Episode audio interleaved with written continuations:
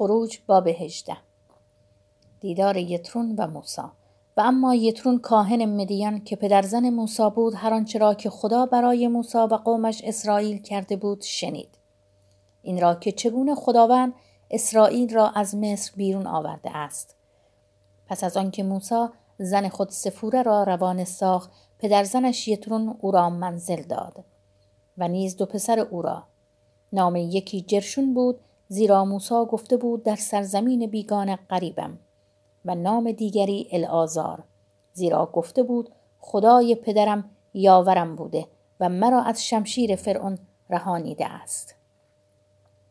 باری یترون پدرزن موسی همراه با پسران و زن موسی به صحرا آمد جایی که موسی نزد کوه خدا خیمه زده بود. یترون برای موسی پیغام فرستاده بود که من یترون پدرزنت همراه زن و دو پسرش نزد تو می آییم. پس موسی به دیدار پدرزنش بیرون رفت و او را تعظیم کرده بوسید. آنها از سلامتی یکدیگر پرسیدند و به خیمه درآمدند. موسی پدرزن خیش را از هر آنچه خداوند به خاطر اسرائیل با فرعون و مصریان کرده بود آگاه ساخت و نیز از همه سختی هایی که در راه بر ایشان گذشته بود و چگونه خداوند ایشان را رهانیده بود یترون به سبب همه احسانی که خداوند در حق اسرائیل کرده و ایشان را از دست مصریان رهانیده بود شادمان گردید. وی گفت متبارک باد خداوند که شما را از دست مصریان و فرعون رهایی داده و قوم را از چنگ مصریان رهانیده است. حال می‌دانم که یهوه از همه خدایان بزرگتر است زیرا با آنان که متکبرانه با اسرائیل رفتار نمودن چنین کرده است.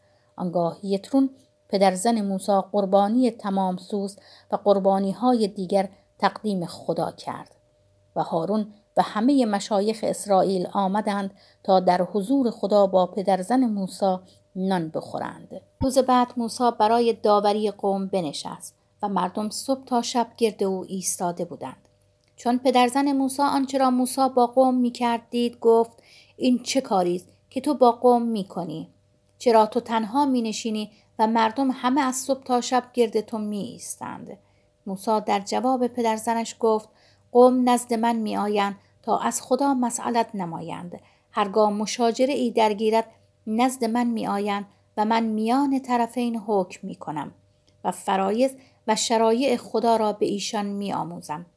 پدرزن موسی به وی گفت آنچه تو می کنی نیکو نیست. به یقین تو و این قوم که با تو ان از پا خواهید افتاد. این کار برای تو بسیار سنگین است. به تنهایی آن را نمی توانی کرد. حال به سخن من گوش فراده تا تو را پند دهم و خدا با تو باشد. تو در پیشگاه خدا نماینده قوم باش و مسائل ایشان را نزد او ببر فرایز و شرایع را به دیشان بیاموز و راهی را که باید بروند و کاری را که باید بکنند به دیشان بنما. اما از میان همه قوم مردانی قابل که خدا ترس امین و متنفر از سود نامشروع باشند جسته بر ایشان برگمار.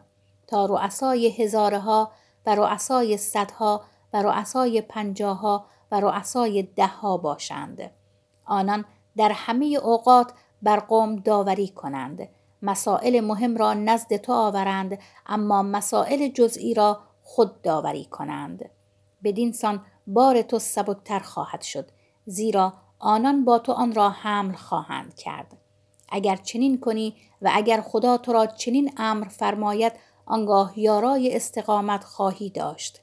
و این مردم نیز همگی در صلح و صفا به خانه های خود خواهند رفت. موسی سخن پدرزن خود را پذیرفت. و هر آنچه او گفته بود به عمل آورد. او از میان تمامی اسرائیل مردانی قابل برگزید و ایشان را سران قوم ساخت تا رؤسای هزارها و رؤسای صدها و رؤسای پنجاها و رؤسای دهها باشند. آنان در همه اوقات به داوری بر مردم مشغول بودند. مسائل دشوار را نزد موسی می آوردند ولی مسائل جزئی را خود داوری می کردند. آنگاه موسی پدرزن خود یترون را مرخص کرد و او به سرزمین خود بازگشت.